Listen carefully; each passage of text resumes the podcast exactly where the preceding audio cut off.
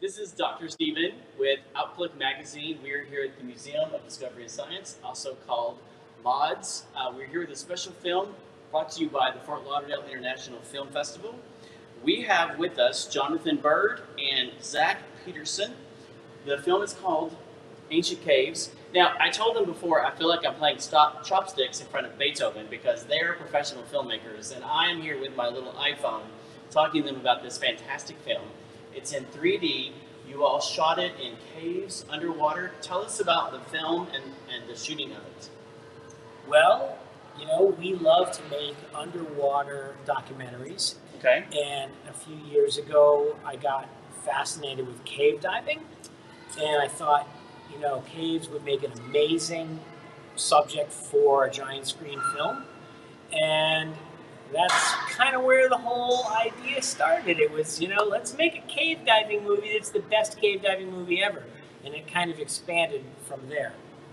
So you were chatting before and telling us about the cameras. Yeah. And how, like, the technology is so different. Tell us about the cameras that you made. That was fascinating. We were talking about upstairs. Well, when we started this project, which was about four years ago, most giant screen films were still made on fifteen per seventy millimeter IMAX film. Okay. Um, which means you have a camera that's about this big. Um, and if you put it in an underwater housing so it can go underwater, it's about this big. And it can only hold a thousand feet of film, which gives you a three-minute load. And this is a problem because if you want to go three hours or four hours into a cave to film, having only three minutes is a problem. And then how do you get light that far into the cave in order to be able to expose that film? So we had this idea to use the new high-end six K digital camera. Okay. To do a giant screen film, and at the time, that was not really a, a workflow that was sort of blessed by the giant screen industry, so we started doing film tests with and some cameras, and um, we found out that it was possible, and, but by the time we really got the project rolling, they had come out with eight K cameras, and the okay. eight K cameras were actually, unlike the six K cameras were almost as good as film. And the eight K cameras were better than them. So when we actually started working on this, we were one of the first productions to be using eight K digital cinema cameras to make giant screen films, IMAX films. Um, and now kind of everybody's doing that, um, but we kind of pushed the envelope. But it wasn't because we were, you know, trying to push the envelope. We needed to get the camera small enough that it would fit in the cave. That was the basic problem. The holes are small, and you got to squeeze through there, and the IMAX camera wouldn't fit. Yeah, yeah. Uh, let's play the trailer. Arthur's uh, helping us back at the studio. We're shooting on location. We're having a lot of fun. So, uh, Arthur, if you can play the trailer, uh, we're going to let them see what the film is about.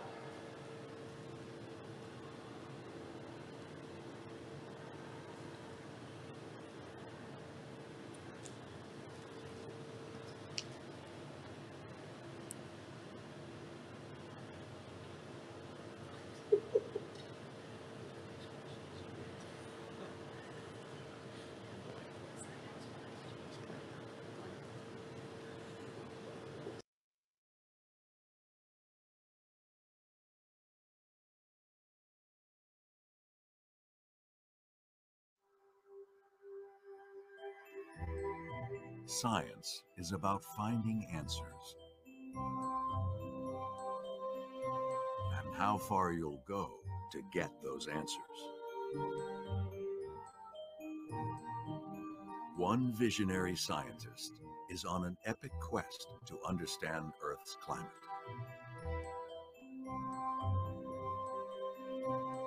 Doctor Gina Mosley is looking for clues in the most remote and unlikely places. Caves, stalagmites thousands of years old, reveal secrets from the past. But some are accessible only to a brave few.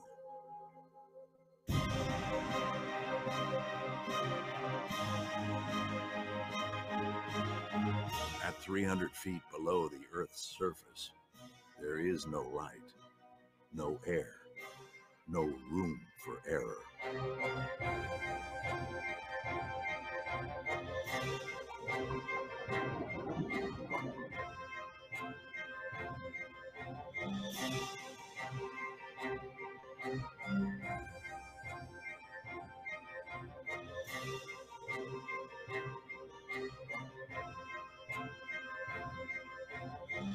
Join this adventure into the world's most hidden realms and find out what it takes to solve Earth's greatest mysteries.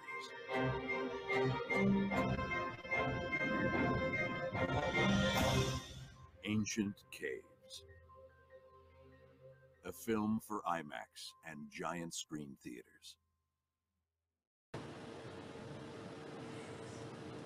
So we're here again at MODS, Museum of Discovery and Science, with the Fort Lauderdale International Film Festival, talking with Jonathan and Zach with Ancient Caves. You were telling us about the cameras, how fascinating the cameras are. Uh, what caves did you go to to film it? Well, we went all around the world. As far as submerged caves, we were in Devil's Hole in Nevada, okay. and uh, we were at the Crystal Caves of Abaco in Abaco, um, Bahamas. Uh, okay. And the above water caves that we went to, uh, we went to a cave in Mexico, we were in Grotte de Gournier in France, and we were in Spring Valley in Minnesota. Okay. This is not just a tour of caves. This is an absolute like immersion of the caves um, and seeing them, and some of them are underwater. Now, everyone's gonna laugh because I'll tell it anyway, I can't swim. So watching this kind of gave me a little bit of a panic attack, but I feel like I should need like a towel because the water actually feels like it's going to come out and get you. You're in some really tight spaces when you uh, were filming it. Tell us a little about something about that. Well, um, the, the underwater sequences, we wanted to go to some caves that were really, really incredible. Mm-hmm. So the scientists we were working with were doing um, research in Devil's Hole, which is a cave that's completely closed by the Park Service because of a highly endangered fish that lives in there. And uh, at the time we filmed in that cave, we, there were, more people had walked on the moon than had been diving in Devil's Hole Cave. So it was a real honor to be given permission to get our team in there. Um, and that really was just because the researchers were working there and we were helping with their research while we were making the film. So that was, that was a, you know, a cave diver awesome moment. You know, a lot of cave divers that have a lot more experience than I do are jealous that we got to go and do that. So that was pretty cool. And the other cave we really wanted to film in was Abaco in the Bahamas because it is widely considered to be the most ornamented underwater cave in the world. And it's just so beautiful. It's like diving in a chandelier. And we just want, we just thought that on camera that place would be just spectacular. And I think it didn't disappoint in three D, did it? No way. Oh man, like I just, we just watched this three D version for the first time that we've seen it in IMAX. Literally, we made the film. That's the first time we've seen it in three D IMAX just now. And I feel like I just got out of the water. I, I feel like it almost might look better on screen than it did when we were there. It really is mind-blowing. Yeah, at least I didn't have to worry about running out of air. Yeah, that's true. Much safer. Yeah. We were, you were telling us about that, too. You've, you've got so much air to get in and so much air to get out, so much time on film. Uh, so all of that is very precious when you're trying to film something. It's not like us standing here with my iPhone where it's really cheap and inexpensive. Um, it's very expensive when you talk about the time and effort that you put into that. A lot of time, a lot of time. We have the sequence in the film that's the main cave diving sequence at the end that's about, was it twelve minutes? Yeah. Um, and, it, and it took um, fourteen days to film. So it was, a, but it was fun. Every, I'm not complaining. I'd go back yeah. and do it again tomorrow. I had a blast. I had yeah. a blast. And it's in three D.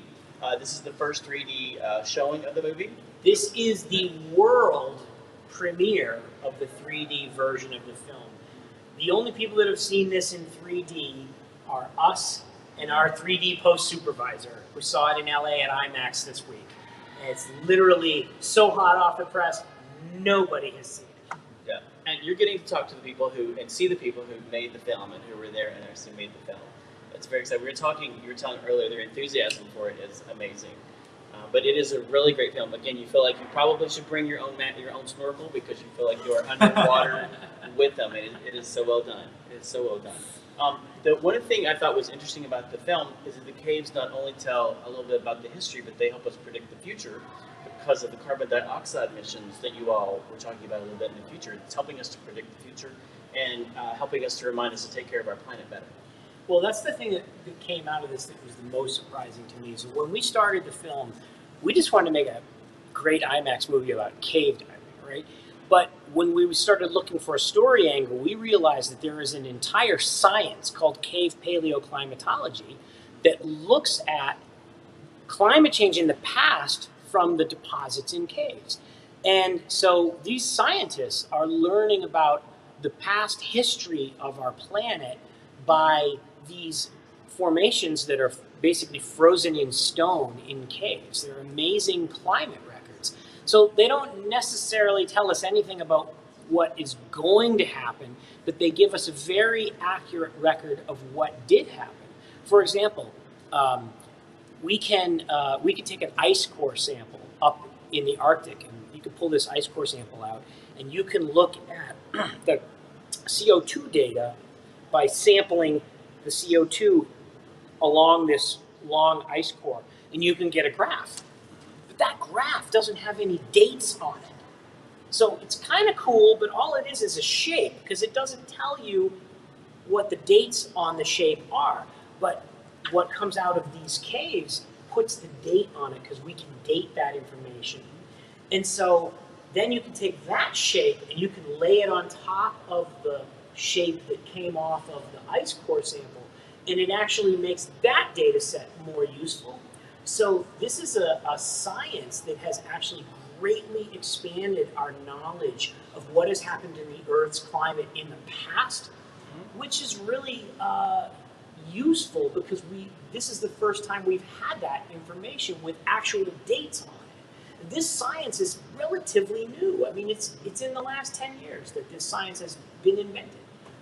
And that's what our film kind of revolves around, plus great cave diving. It, it's, it's really phenomenal. It's here at the IMAX at the Museum of Discovery and Science, Sunday, November twenty-second. Jan, what time are the films? three and five. three and five p m, November twenty-second, a Sunday afternoon here at the IMAX at the Museum of Discovery and Science in downtown Fort Lauderdale. Uh, is there anything else you want to share before we wrap up?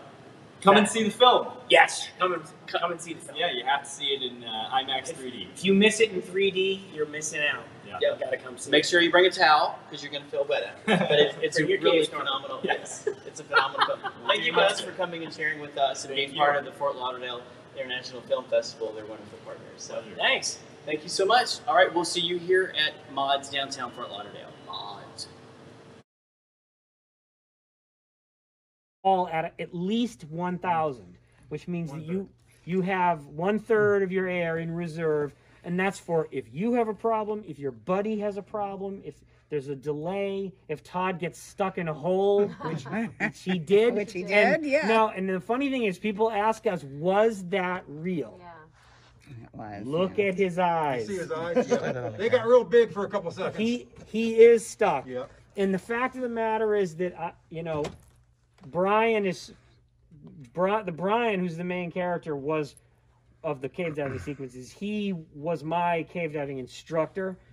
Believe me when I tell you, there's nobody on the planet more fit to get him unstuck than Brian. So I wasn't like, oh my God. I was like, yeah, I'm going to film this. This is great because Brian's got this. Yeah. So yeah, but he actually did get stuck. Now he did not get stuck on the actual dive that we went to Fanghorn. It was another one of the dives that we were way in there, so it was, you know, it was plenty hair-raising. But it, you know, since we put two weeks of dives together into this, it was a different dive. But it, he did actually get stuck. We didn't fake that. And then, uh, then when you get back to the entrance, you have to decompress because, like you said, you're up against the clock. Yeah. So you can't come right up. We had like a sixty-five minute decompression obligation. Oh, wow. So that means that we have to work our way from forty feet back up to the surface over about an hour. Wow. And so that's what that last tank is for, because when you, that last tank is pure oxygen, which is toxic below twenty feet, believe it or not. Oh, um, but once you get above twenty feet, When you switch to pure oxygen, it purges the nitrogen out of your blood much faster. And so that's why we only had an hour. If we didn't have the pure oxygen, we would have had two hours of decompression, in which case we actually did not have enough gas with us. So that last cylinder of oxygen is your, you know, it speeds everything up the last minute. So it's, it was, it was fun, man. I want to go do it again. I had so much fun doing that. A lot of fun to watch. I think you guys are all crazy. I know, that's what everybody says. I just look at it. I love it. I love it. It was, we had so much fun. And the, you know, the interesting thing about this, you know, the story is that, you know, I just started out wanting to make a film about cave diving. I just want to go cave diving. I want to make a movie about cave diving, right? But you need a story. You can't just make a movie about cave diving. We didn't know anything about this paleoclimatology. I just started Googling, like, scientists working in caves, you know, and things like that, and found out that, hey, there's this scientist in Minnesota that studies the climate using cave formations. That's kind of cool. Mm-hmm. And I called him up. That was Larry Edwards, the, the guy that was in the film. And, and I said, hey, Doctor Edwards, you know, can we make a film about your work? And he goes, yeah, that would be great. And I said, you know, can we go with you into a cave? And he's like, oh, I don't go in caves. I was like, what?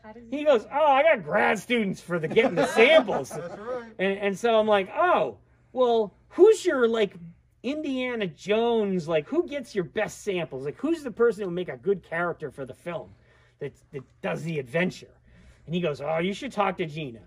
And then, you know, he referred me to Gina, and I'm like, oh my God, his, his like best scientist.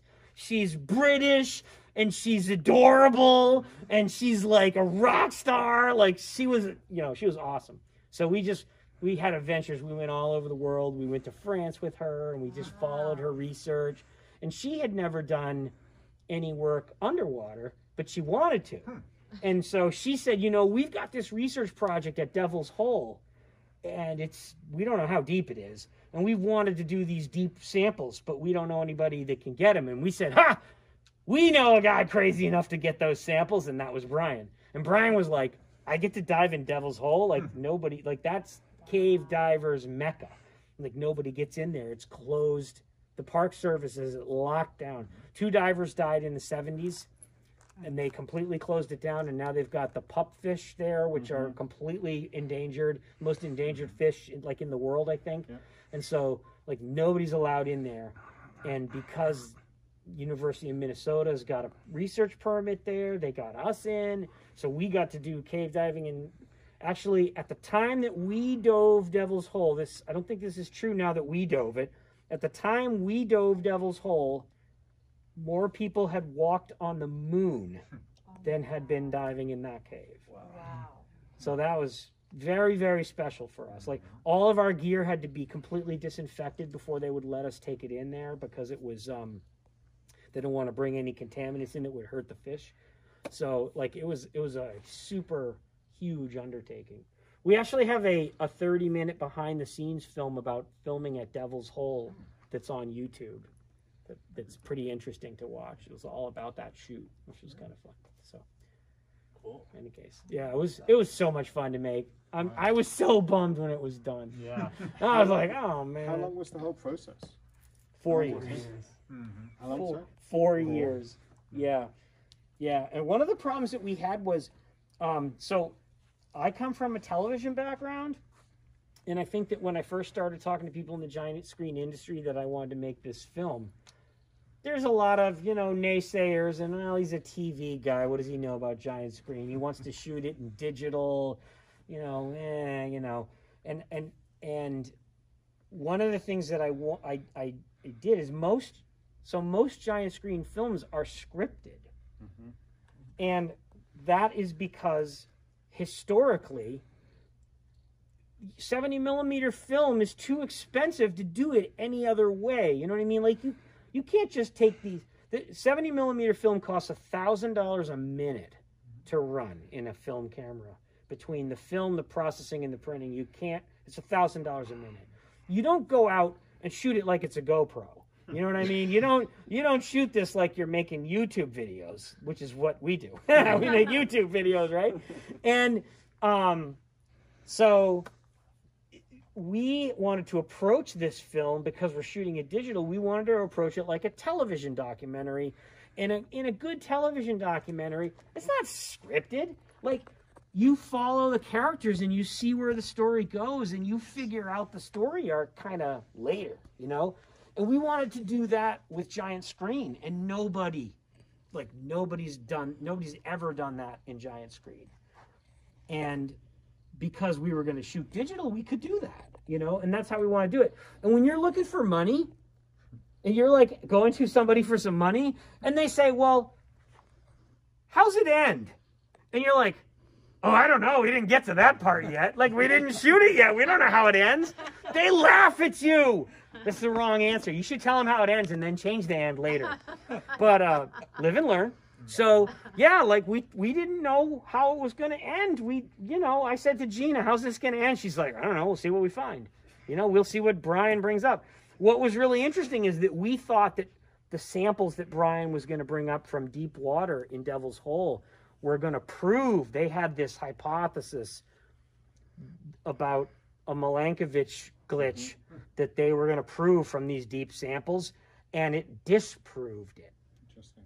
And that was a major part of our story, right up until it disproved it. Mm-hmm. And then it was like, there's no point in explaining the science behind this hypothesis that turns out to be not true. You know what I mean? And so we were like, kind of left holding the bag, like, uh-oh, like that was kind of the crux of our story, and it just vanished because the water samples didn't prove what the scientists thought it was going to prove. So then we were just like, well, the hell with it, you know, just keep filming, we'll see what happens, you know, get to the end. And then, you know, it turned out we got this great sample out of Abaco that actually did a lot to explain um, uh, sea level changes. So um, Gina actually has, I think, three of her grad students now working on that sample, because it was, you know, really cool for her. So, you know, we actually got some really great science out of it. We got to do, be a part of the science as well as making a film. But, you know, eventually what ended up happening was nobody wanted to put any money in. So we ended up funding most of the photography ourselves. And then once we had kind of a rough edit and everybody knew how it was going to end, then the Dome Consortium gave us some money to finish, like to finish it and do everything.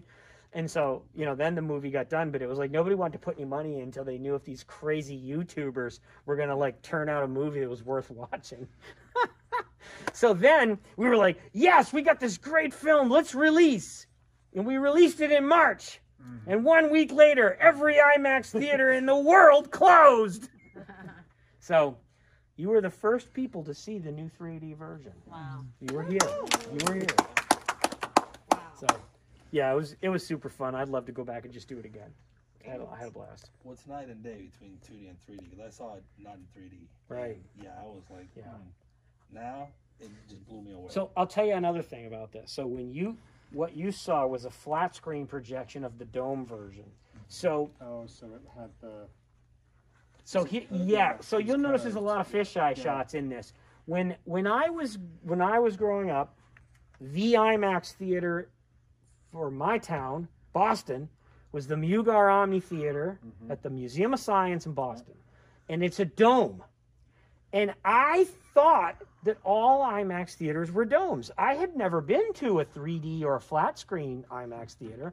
The first time I went to a flat screen IMAX theater, I walked in and I was like, what the hell is this? That's not an IMAX screen. Like, it's not, it's not round.